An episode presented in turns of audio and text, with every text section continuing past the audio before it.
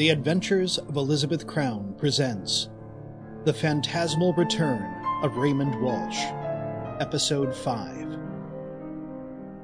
Maud was trying to breathe through her mouth. She sat in the driver's seat, leaning her head against her hand. The smell was unbearable now, a powerful miasma that reminded her of pickle juice.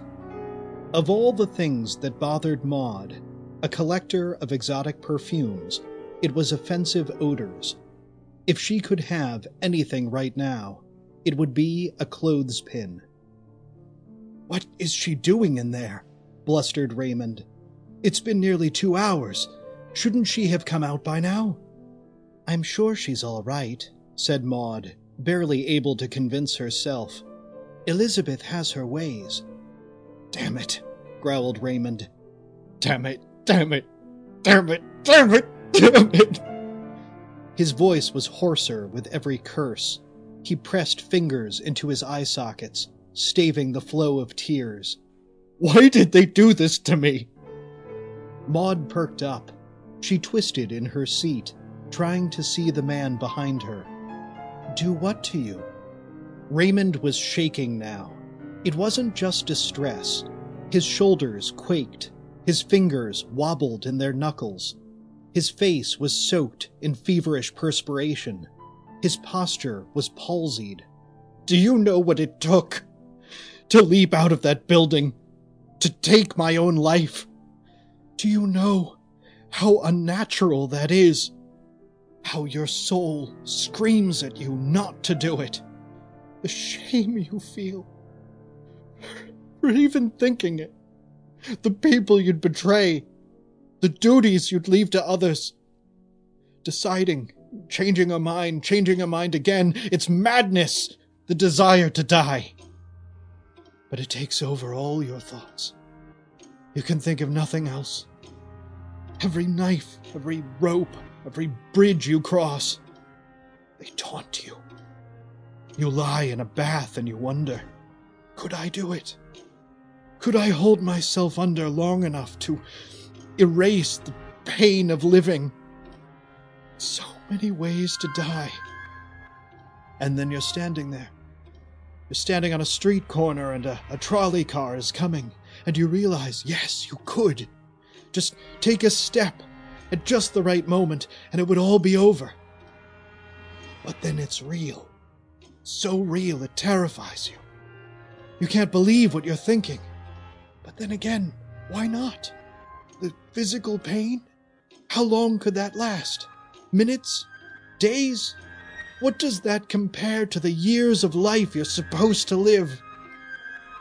And then, at last, you make up your mind. This is the day.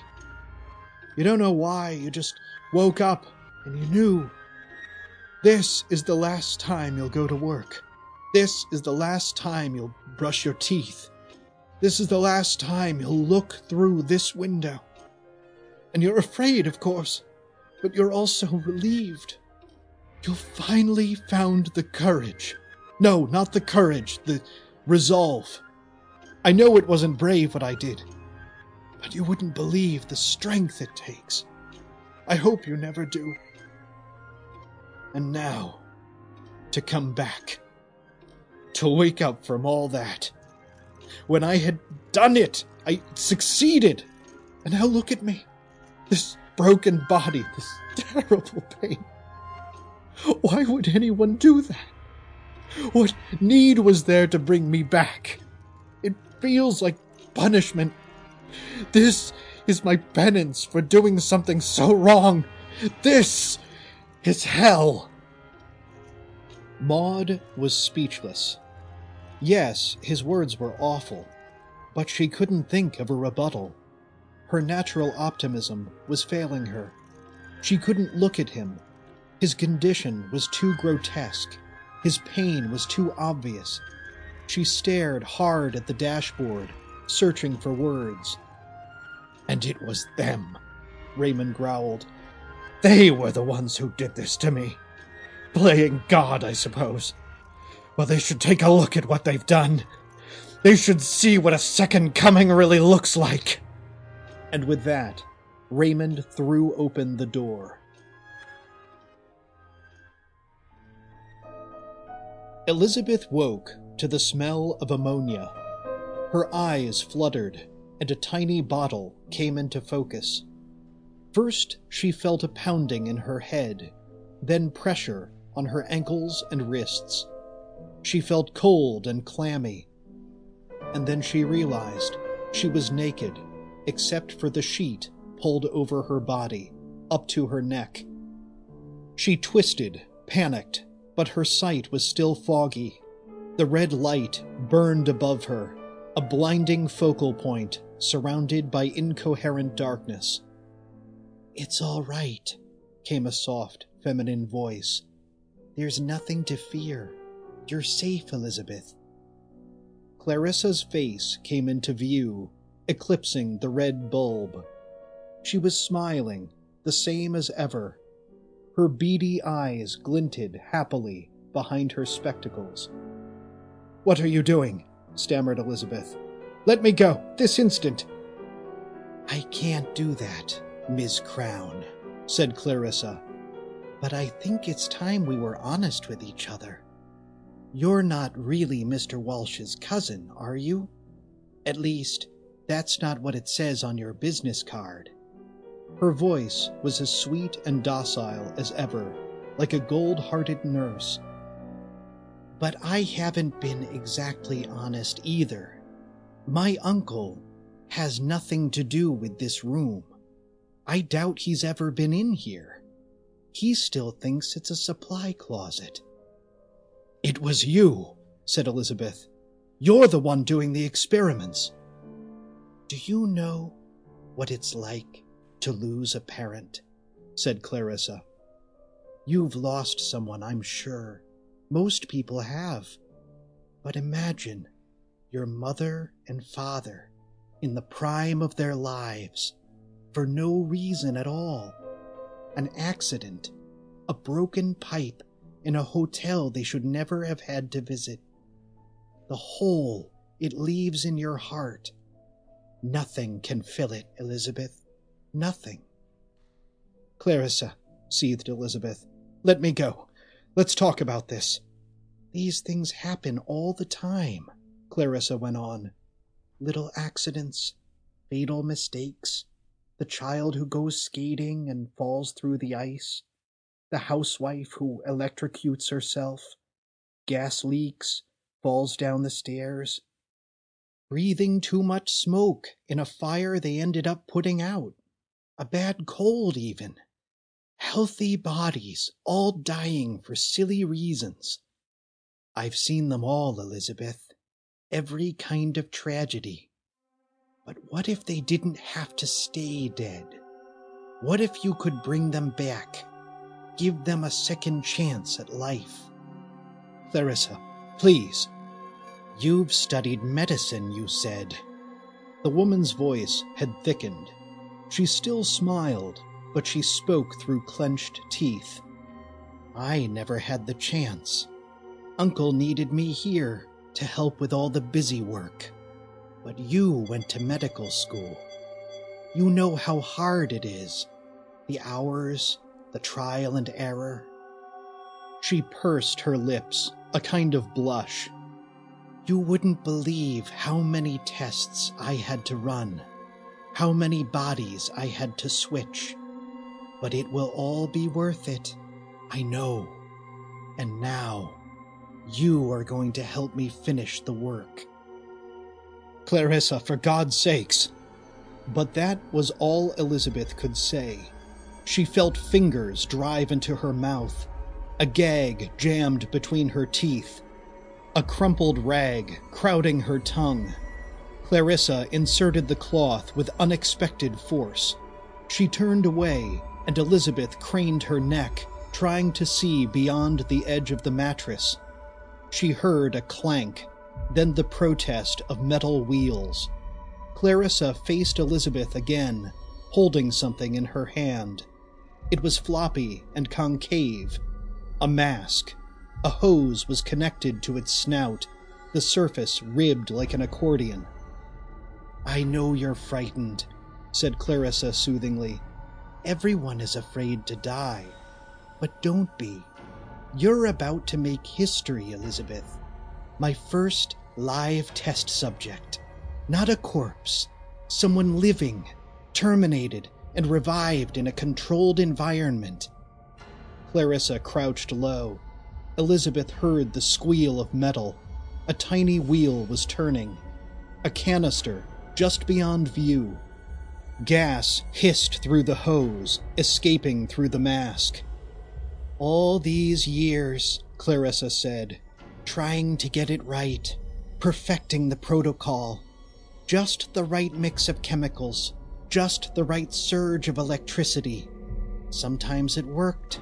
Their bodies moved, but their brains were useless. They just flopped on the bed like a fish. Others opened their eyes, tried to speak, but their bodies were broken.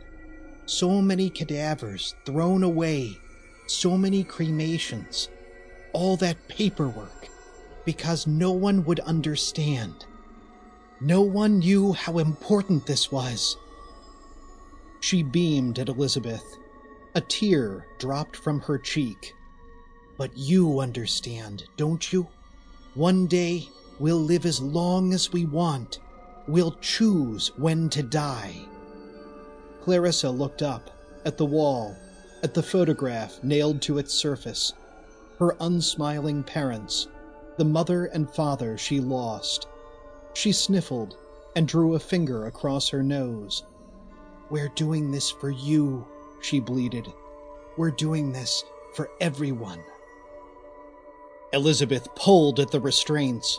The leather bit into her wrists and ankles. She writhed under the sheets, but her unclothed body only rocked back and forth. The mask hovered into view. A calmness settled over Clarissa's face. She looked so content, so affectionate. Then the mask came down, hard. Elizabeth felt her nose bend beneath the pressure. Her lips were smashed flat. She tried to scream, and she felt her own voice erupt from her throat, but the gag in her mouth muffled the sound. Through the smothering, she smelled a metallic odor. It eased into her nostrils like air. But it wasn't air. It was nitrous oxide, she knew. Pure, unsullied by oxygen. The same laughing gas employed in any dentist's office, but powerful, deadly. She felt her brain soften, relax, and a surge of euphoria flowed through her. Her throat seized, her back arched. She couldn't breathe, she knew, and in a few minutes she would suffocate. Yet her mind continued to mellow, uncaring what happened to her. She wanted to cough, to vomit, but she couldn't. Elizabeth felt Clarissa clamp down on her face with all of her weight. There was nothing she could do. This was how she would die, asphyxiated, bound to a bed in the basement of a funeral home she hadn't even known existed. A coldness ran through her body, numbness in her fingers and feet, then no feeling at all. Her eyelids dropped down, her mind wandered adrift. She could see nothing, feel nothing. All thoughts and sensations became ambivalent abstractions. The only thing she desired, to draw a single breath, left her mind completely. She fell into an emptiness, beyond sleep, beyond dreams. She couldn't even feel the final thrum of her heart. Raymond stormed through the front door and charged across the living room. He heaved for breath. His body tingled, burned. His legs moved of their own accord. Maud was somewhere behind him, but he didn't care. He threw open doors, barreled down corridors, glanced at empty rooms. None of it was familiar, yet he knew he had been here before. The distinctive scent, the texture, the light. They triggered every instinct. This was the place. This was where he had woken. Elizabeth! he cried. He was sickened by the sound of his own voice, a guttural howl. He felt a moistness on his chest, and he looked down to see a gooey rope of saliva. He was slobbering now. He tried to lick the drool from his lips, but his tongue wagged impotently. Raymond saw a light, an electric glow, a cracked open door. He threw it open. His foot slipped. His knees buckled. He fell, thudding hard over the carpeted stairs. His body rolled across the basement floor, and his feet banged the legs of the mortuary table. Its wheels turned. The table drifted across the room. He lay there, gargling for breath. He could barely feel his limbs. A dull agony coursed through his organs. Still, he found his feet. He scanned the room, and there was the door. The same door he had stumbled through the day before. The same distressed wood. The same battered handle. He hurled himself against it, and the door flew open. He collapsed on cold concrete. He stayed there, on all fours, gasping. Raymond lifted his head. His muscles convulsed beneath his skin. He saw the bed, a woman lying there beneath a sheet, pale with death, a dead woman, Elizabeth's face, a metal bowl covering her hair, a strap around her jaw, Elizabeth dead. He saw a woman standing in the corner, stock still, shocked, horrified, gazing back at him with tiny eyes. Who are you? He shrieked. What have you done? Raymond, the woman whispered. Raymond, is that you? She smiled queerly. You're alive. Oh, dear heart, you're alive. Raymond looked at the woman's hands. They were gloved. In her fingers, a hypodermic needle, enormous, filled with a yellow liquid. Droplets fell from the needle and melted into the floor. You killed her! Raymond screamed. You killed her! It's all right, the woman said. I'm going to bring her back. Just like you. She'll be alive again. Don't you see? Raymond tried to move, but his arms felt gelatinous. He crawled forward, one halting movement at a time. The woman sidestepped along the workbench. She turned to Elizabeth's body, then jabbed the needle into her shoulder. The liquid drained from its chamber. The needle came out, and a spot of blood emerged from the injection. Just like you, the woman murmured. She touched the black box. Her gloved fingers wrapped around a handle, a lever. She pulled. Electricity sizzled through the cord. Elizabeth's body jounced on the bed. Her head flew back. Her hands and feet vibrated in their restraints. The woman pulled back the lever, and her body was motionless once more. No! Raymond cried. He felt a surge of energy. He sprang upward, tackling the woman. She fought back, smacking Raymond in the face, grabbing his shirt, pushing at his chest. They wrestled in the air, a flurry of savage slaps and grapples. Raymond clenched her throat. With one last ounce of strength, he threw her against the wall. The woman's head thumped.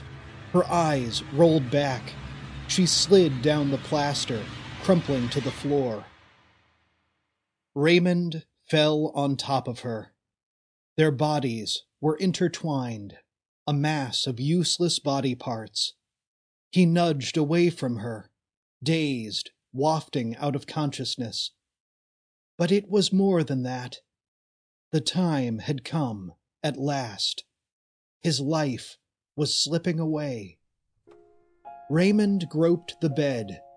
He heaved himself to his knees.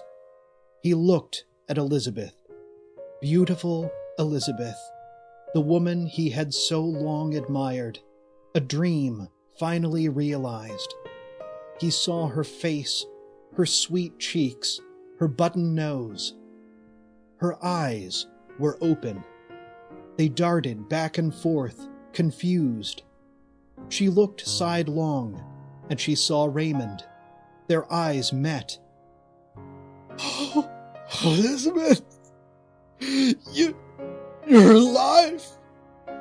Something hemorrhaged inside him, unraveled, burst open. Raymond fell away from the bed. His body rested against the floor. He exhaled into the stale room. He relinquished himself to eternity. And somehow his lips warped into a final smile. This concludes the phantasmal return of Raymond Walsh. The Adventures of Elizabeth Crown are produced by Backpack Media, LLC, written and performed by Robert Eisenberg. Music by Erik Satie, Naoya Sakamata, and Purple Planet, used with permission. If you like what you've heard, you may also enjoy Ghost Bandits of Sonora, the latest book in the Elizabeth Crown series. You can find it on Amazon or order it from your local bookstore.